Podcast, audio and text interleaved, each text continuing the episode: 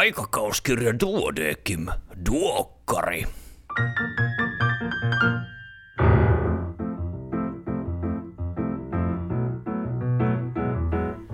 Tämä on numero 24 vuonna 2018. Minä olen Kari Hevossaari, helsinkiläinen kandi. Tervetuloa mukaan. Toivottavasti duokkarit ja muutkin Duodecimin podcastit ovat tuoneet iloa elämääsi. Käytän sanaa podcast, koska parempaa ei ole tarjolla, ja vietän pienen hiljaisen hetken iPodien muistolle. Noin. Iloisia uutisia. Uusi Duodecim-podcast nimeltään Terveydeksi aloittaa ihan tässä piakkoin. Niissä ääneen pääsee lisäkseni kaksi vaihtuvaa asiantuntijaa.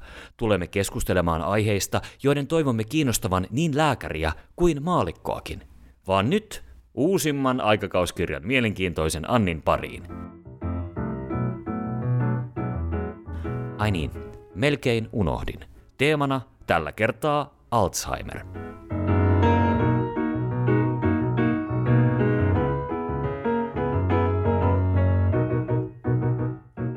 Pääkirjoituksissa arvioidaan rannemurtumien leikkaushoidon tarvetta ja matkaa tautigeenin tunnistamisesta oireyhtymän hoitoon.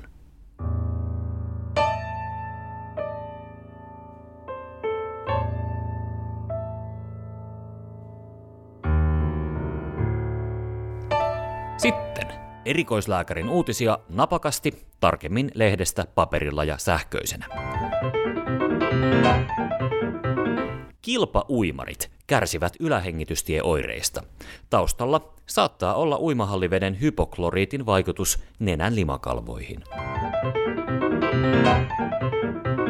Varhainen sytomegalovirusinfektio näyttäisi hidastavan diabetes 1 puhkeamista perinnöllisesti suurentuneen diabetesriskin lapsilla.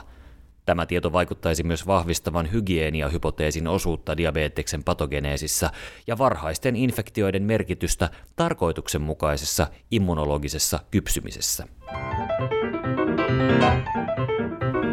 Jemenissä on meneillään nykyajan suurin koleraepidemia.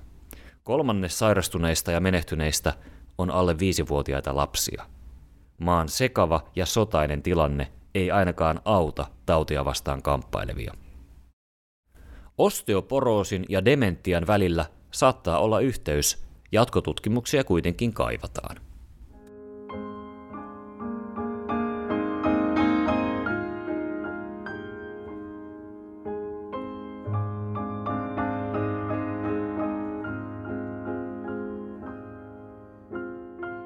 Katsausartikkelit, koska tällä numerolla on teema.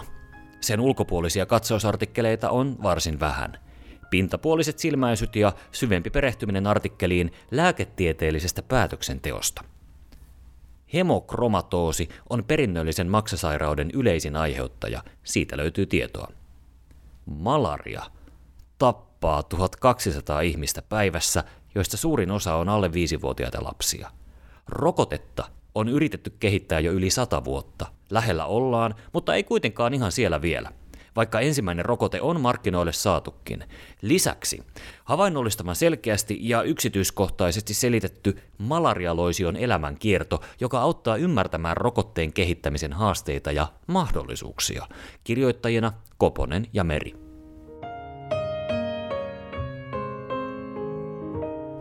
Numeron teemana siis Alzheimer. Kuten teemaosioissa on tapana ollut, aihetta on perattu niin maan perusteellisesti. Sen sijaan, että luettelisin eri kirjoitusten otsikot, sanelen lauseita, joiden tarkoitus on olla sinulle hyödyksi ja aivoaktivaatioksi, hyvä kuulija. Muistipotilaiden hoito maksaa, tällä hetkellä Suomessa lähes 1 miljardin vuodessa. Entä tulevaisuudessa, kun vanhusten määrä vain kasvaa? Miten yhteiskunta selviää? Ehkäpä ymmärtämällä Alzheimerin taudin patofysiologiaa paremmin. Beta-amyloidia kertyy aivoihin ja monimutkainen tautiprosessi käynnistyy. Entä jos beta-amyloidilla onkin jokin fysiologinen myönteinen funktio, kuten vaikkapa antimikrobinen lääke, ja sen kertyminen aivoihin johtuukin vain siitä, että pääkopassa on viemäröinti tukossa? Ehkäpä. Varmaa lienee se, että Alzheimerin tauti tulee yllättämään tutkijat vielä moneen kertaan ennen kuin se on selätetty.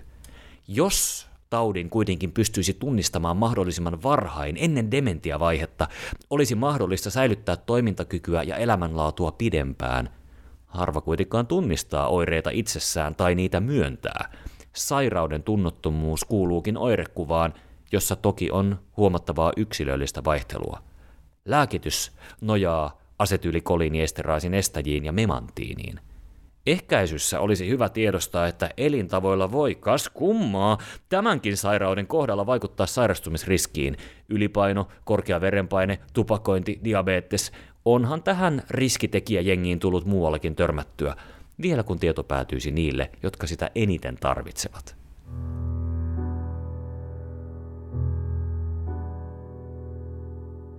Sokerina pohjalla. Lisensiaatti Hetemäen erinomainen artikkeli Lääketieteellinen päätöksenteko ja sitä kuormittavat tekijät. Kirjoittajalla on usean vuoden päivystyskokemus, ja hän summaa kirjoituksessaan kognitiivisen psykologian tutkimustietoa meidän kaikkien päätöksentekoa helpottamaan. Ihmisen ongelmanratkaisujärjestelmä voidaan nykykäsityksen mukaan jakaa kahteen systeemiin. Jako ei ole ehdoton, ja siinä on varmasti yksilökohtaista vaihtelua riippuen etenkin päätöksentekijän kokemuksesta. Kuitenkin tämä jako on varsin käyttökelpoinen selkeyttämään ajattelun sudenkuoppia, joihin etenkin kuormittuneena on helppo haksahtaa.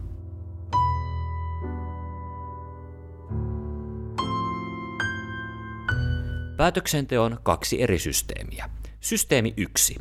Intuitiivinen, nopea, vaivaton, kokemuksiin ja tunteisiin pohjautuva perstuntuma. Systeemi 2 taas on hidas, tiedostettu, työlämpi, looginen, asian puntarointi. Ykkösellä saatamme keksiä ratkaisun ongelmaan jo ennen kuin olemme tajunneet, että ongelmaa edes on, kun taas kakkosella käymme tietoisesti läpi eri vaihtoehtoja ja valitsemme niistä järjellämme parhaan. No, kumpaa sitten tulisi lääkärin käyttää? Kumpaakin ja ei kumpaakaan. Systeemi 1 helpottaa päätöksentekoa, etenkin kiireessä, mutta valitettavasti se menee myös toisinaan sieltä, missä aita on matalin. Ja potilaalle tämä saattaa merkitä väärän diagnoosin saamista, joka taas saattaa merkitä hoidon viivästymistä, joka taas saattaa merkitä... Te kyllä tiedätte, miten tämä lista jatkuu.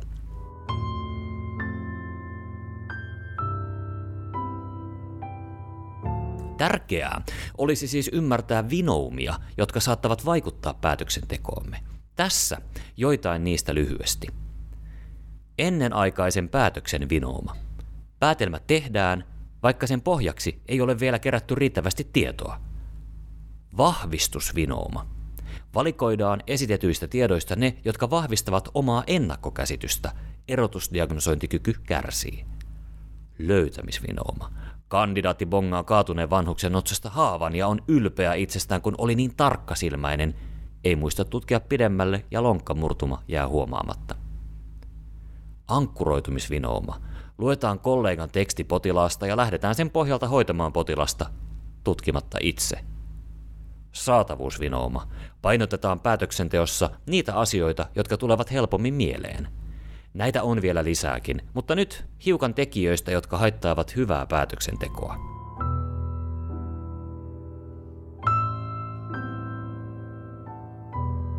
Stressi heikentää analyyttistä ajattelua ja lisää ennenaikaisen päätöksen vinouman mahdollisuutta.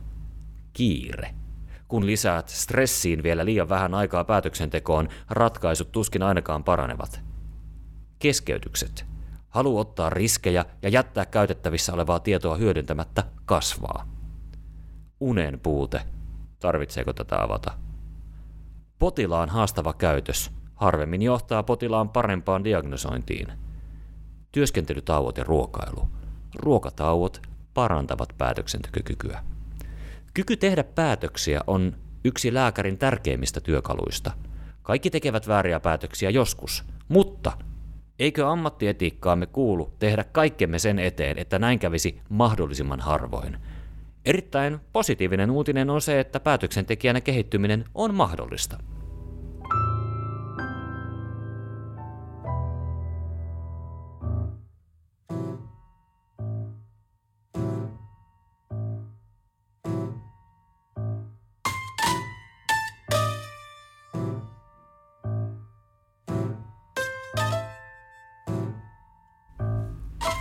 Näin hoidan osiossa käydään läpi jalkaterän keskiosan vammojen diagnostiikkaa ja hoitoa.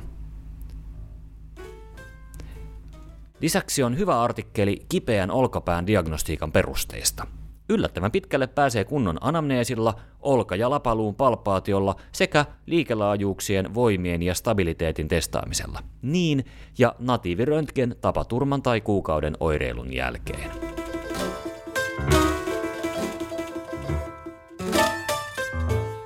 Vinkkinä furosemidi-resistentti sydämen vajaatoiminta. Olethan tietoinen vältä viisaasti suosituksista. Kuin käypä hoito, mutta käänteisesti, eli milloin on syytä jättää hoito väliin. Esimerkiksi muistisairauksien hoidossa älä jatka muistisairauden lääkehoitoa kyseisellä lääkkeellä, jos se ei ole osoittautunut tehokkaaksi 6 kuukauden hoidon aikana. Emerituskansleri Raivio on kirjoittanut messevän kolumnin tekoälystä, jonka jälkeen on hieman levollisempi olo. Ehkäpä koneet eivät ihan vielä viekään kaikkia työpaikkoja ja tee ihmistä tarpeettomaksi. Aikakauskirjassa julkaistaan myös aika ajoin galleria-otsakkeen alla tulkintaohje joillekin maalaukselle. Hyvä niin, ei tarvitse jäädä museokäynnillä sanattomaksi.